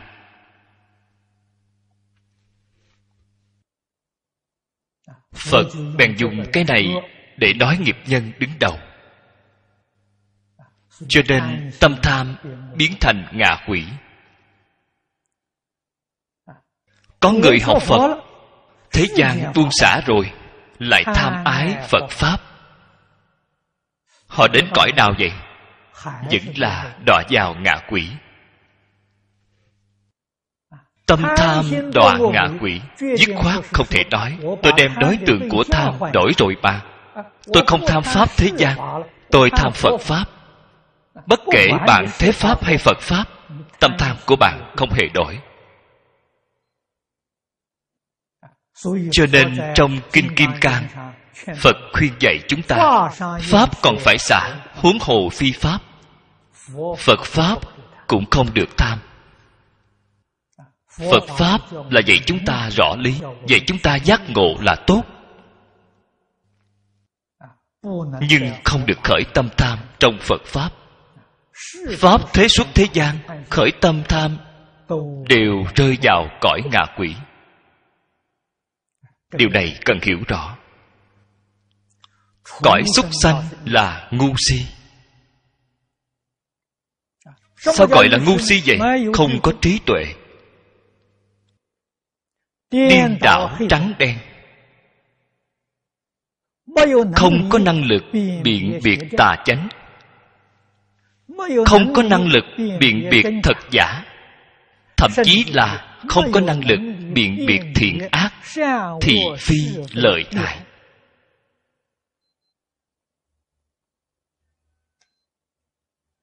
rất dễ dàng nghe tin theo lời đồn đại.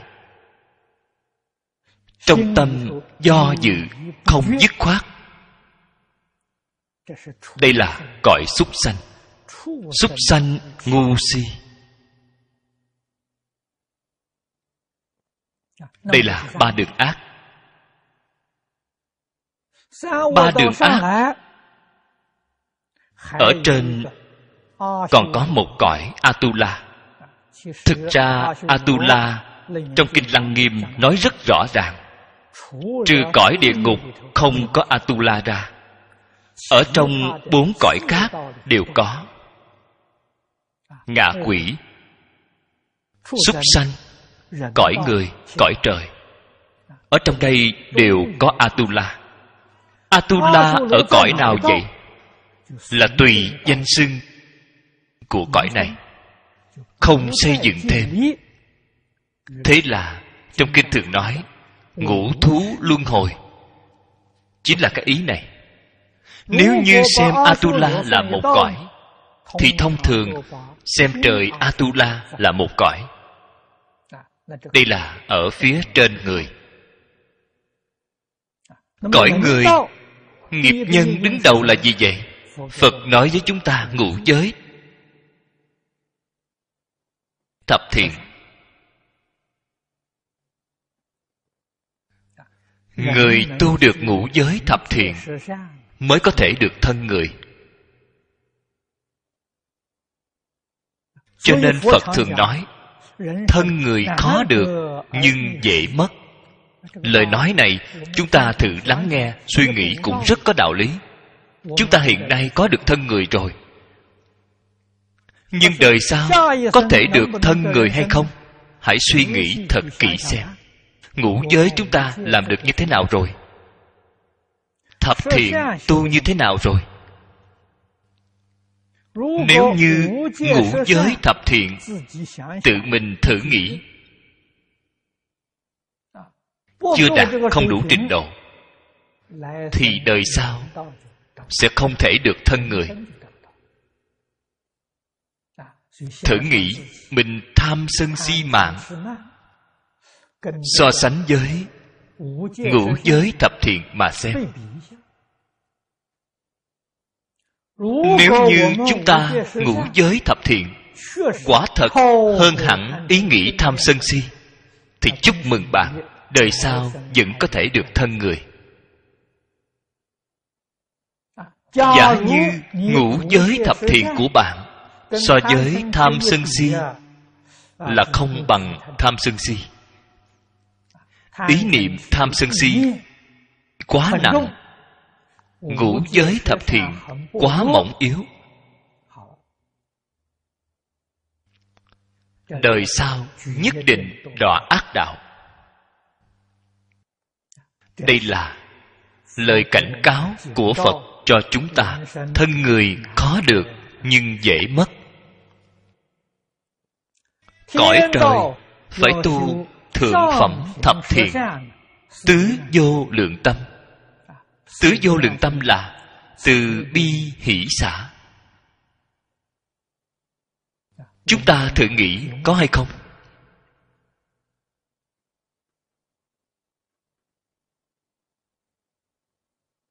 Sau đó thử nghĩ cõi trời mình có phần hay không cư sĩ hứa triết singapore thường nói bà vô cùng tự tin.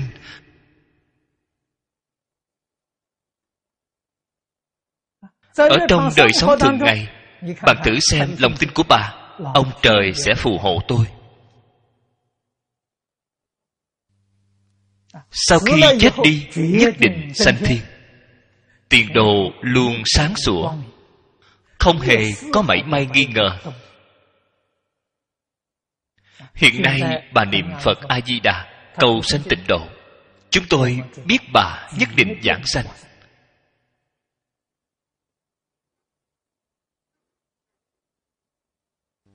Làm sao biết vậy? tham sân si bà quả thật không còn. Dứt hết rồi. Ngũ giới thập thiện tứ vô lượng tâm bà đầy đủ cả. Niệm phật đâu có lý nào mà không giảng sanh đây là tấm gương của chúng ta là điển hình của chúng ta. Người ta có thể làm được tại sao chúng ta làm không được chứ?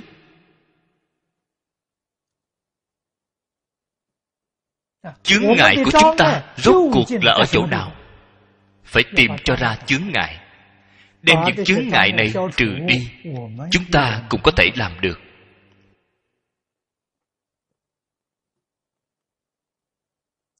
cõi trời càng lên trên nữa. Ở trong đây cõi tu la cũng nói thêm một chút. Tu la cũng tu ngũ giới thập thiện. cũng tu tứ vô lượng tâm. Tại sao lại biến thành tu la vậy? tâm hiếu thắng chưa buông xả. Làm gì cũng muốn hơn người khác. Thắp một nén nhang nơi cửa phật. họ cũng dứt khoát muốn giành thắp trước. Thắp nhang đứng thứ hai họ cũng không can tâm. Đây gọi là atula quả báo atula. Làm việc tốt cũng đều hiếu thắng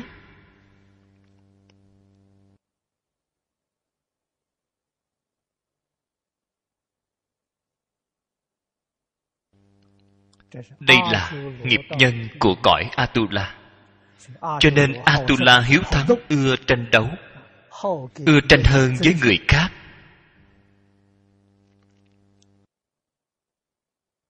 Ở trên trời, thường hay đấu tranh với vua trời. Ở nhân gian cũng thường ưa đi đấu tranh với người khác. Ở cõi nào, họ cũng đều ưa thích đấu tranh họ có phước báo. Phước báo là quá khứ trì giới tu thiện tích đức.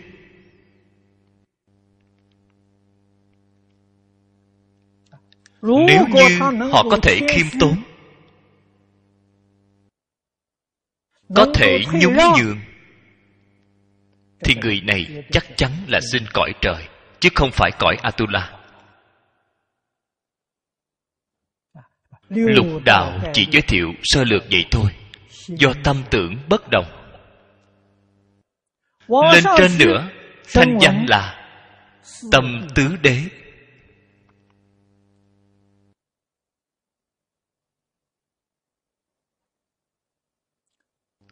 Bích Chi Phật là tâm. 12 nhân duyên Bồ Tát là tâm lục độ Chư Phật Như Lai. là tâm bình đẳng. Đây là phật đem nhân tố đứng đầu trong mười pháp giới nói cho chúng ta biết. Chúng ta từ sáng đến tối nghĩ cái gì? Cho nên tự mình bình tĩnh tư duy liền biết được mình phải đi đến cõi nào biết rất rõ ràng biết rất tường tận. Sự việc này đâu cần phải đi hỏi người khác sau khi thật sự hiểu rõ rồi đại đức xưa khuyên dạy chúng ta từ cầu đa phước. Đây là điều mà bất kể ai cũng không thể giúp được. Chư phật bồ tát từ bi cỡ nào cũng không thể giúp được. Bồ tát từ bi chỉ có thể đem những chân tướng sự thật này nói cho chúng ta biết thôi. còn thọ quả báo như thế nào đều do chính mình chọn lấy. Chúng ta hiểu rõ cái đạo lý này, quay lại thử nhìn cái thế giới ngày nay. Sự cấu thành của thế giới. Chúng ta cũng cần nên nhớ kỹ lời phật đà đã nói y báo tùy theo chánh báo chuyển. Câu nói này là chân lý. Là sự thật. Y báo là gì vậy? Là môi trường sống của chúng ta. Ở trong môi trường sống của chúng ta, có môi trường nhân sự, có môi trường vật chất môi trường nhân sự môi trường vật chất đều thay đổi theo ý nghĩ của chúng ta.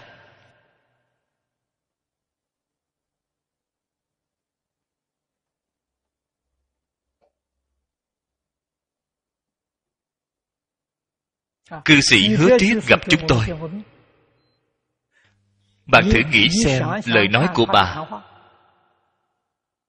thế giới trong con mắt của bà là thế giới tốt đẹp ở trong con mắt của bà chúng sanh ở thế giới này đều là lương thiện.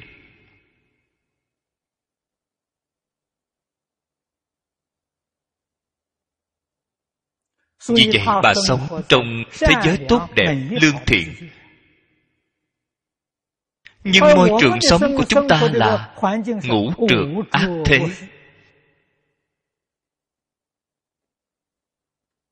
nguyên nhân ở đâu vậy do tâm tưởng khác nhau. Bà nhìn thấy mọi người đều là người thiện bà chỉ nhìn chỗ tốt của người khác. chỉ nhớ nghĩ chỗ thiện của người khác.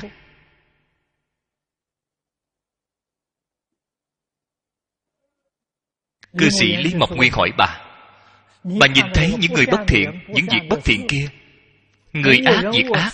Bà nhìn nó như thế nào? Bà nêu ra thí dụ rất hay.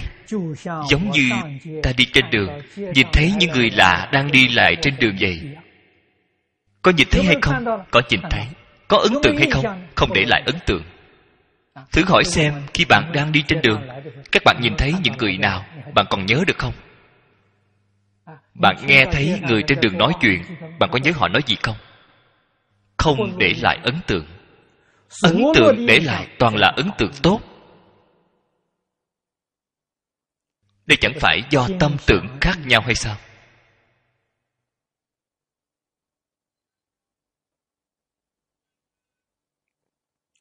Tất cả pháp từ tâm tưởng sanh.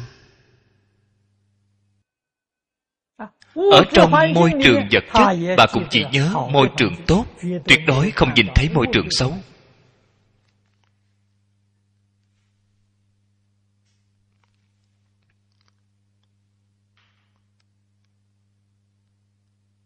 loại quan niệm. Kiến giải. Hành vi này của bà. Há chẳng phải là cảnh duyên. không tốt xấu. mà ngẫu ích đại sư đã nói hay sao? Cảnh là môi trường vật chất duyên là môi trường nhân sự. Nhân sự với vật chất bên ngoài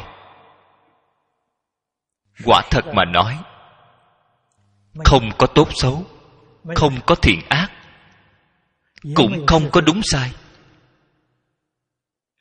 Tất cả mọi đúng sai, thiện ác, tốt xấu, là sinh khởi lên từ trong tâm của chúng ta. Tâm của mình là thuần thiện, thì cái thế giới này là tốt đẹp tâm của mình bất thiện.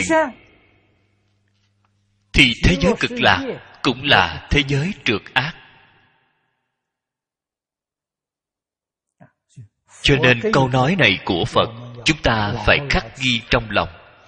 Nhất thiết chúng sanh tâm tưởng dị cố tạo nghiệp diệt dị quả báo liền khác nhau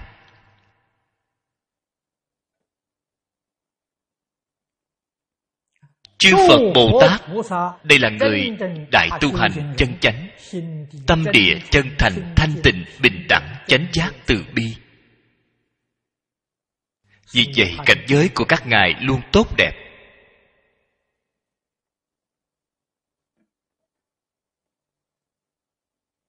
Cảnh giới tốt đẹp phải tự mình cầu, tự mình tu. Không phải do người khác cho bạn bạn hiểu được cái đạo lý này, hiểu được chân tướng sự thật này. Ngày nay chúng ta xoay lại thử nhìn xem, muôn nghìn chúng sanh ở trong thế gian này. Chúng sanh tâm tưởng bất thiện. Bất thiện thế nào vậy? Chỉ nhìn thấy khuyết điểm của người khác chỉ nhớ lỗi lầm của người khác. Cái này là hỏng rồi. Thế gian không có người nào là người tốt. Thế gian không có việc gì là việc tốt. Đọa lạc vào trong đây là cõi ác ở nhân gian.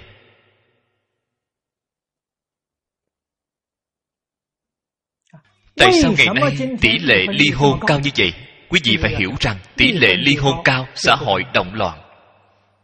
Toàn bộ kết cấu xã hội là gì vậy, gia đình. Bạn thử xem nhà nho nói. Cái nhà nho nói là đạo lý lớn, không thể thay đổi, là chân lý. Cách vật, chi tri. Thành ý, chánh tâm, tu thân, tề gia, trị quốc, bình thiên hạ bình thiên hạ là thiên hạ được công bằng. Được hòa bình. Là có ý như vậy. Bình thiên hạ chính là ngày nay chúng ta gọi là thế giới hòa bình. Thế giới hòa bình dựa vào đâu vậy? Là dựa vào sự hưng dượng của quốc gia. Mỗi một quốc gia đều hưng dượng. Thì thế giới hòa bình, quốc gia hưng dượng phải dựa vào gia đình. Gia đình dựa vào vợ chồng, tu thân hai người này.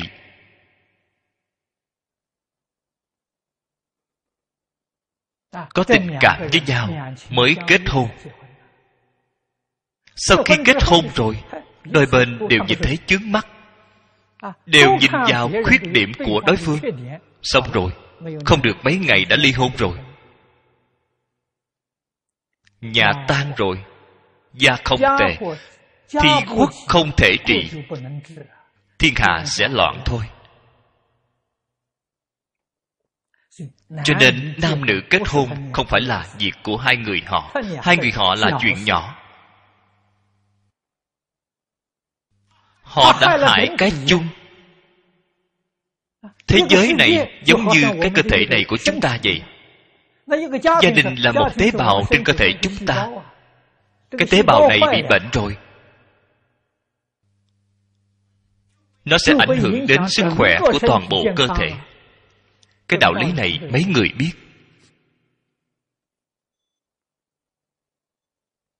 Nếu như hai người này cùng nhau chỉ nhìn vào cái tốt của đối phương chỉ nhớ ưu điểm của đối phương thì làm sao họ tan dở được?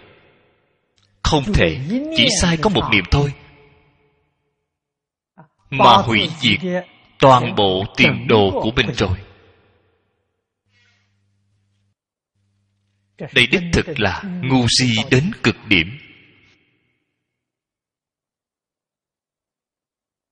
Tại sao có hiện tượng này vậy? không có người dạy. Trong kinh vô lượng thọ phật rất từ bi nói tiên nhân bất thiện bất thức đạo đức vô hữu ngữ giả. Đáng thương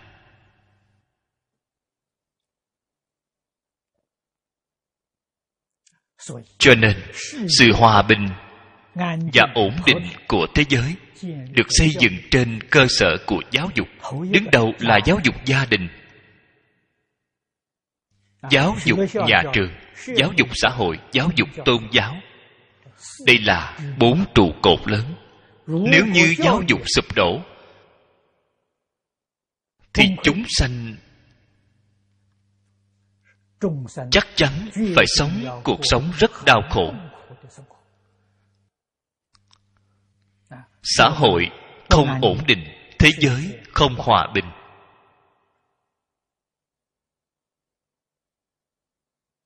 Cho nên thời xưa nam nữ kết hôn. là một sự nghiệp lớn nhất. Nghi lễ vô cùng long trọng.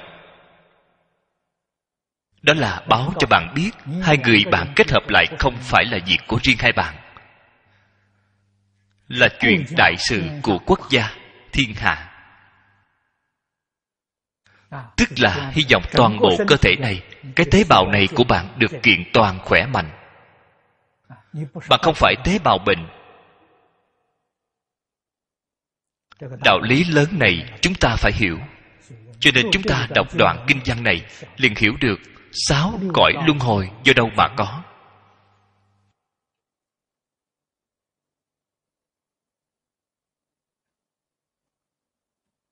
Sự an nguy của xã hội và thế giới hòa bình được xây dựng từ chỗ nào? Tốt rồi, hôm nay thời gian đã hết, chúng ta chỉ giảng đến đây thôi. 阿弥陀佛阿弥陀佛阿弥陀佛。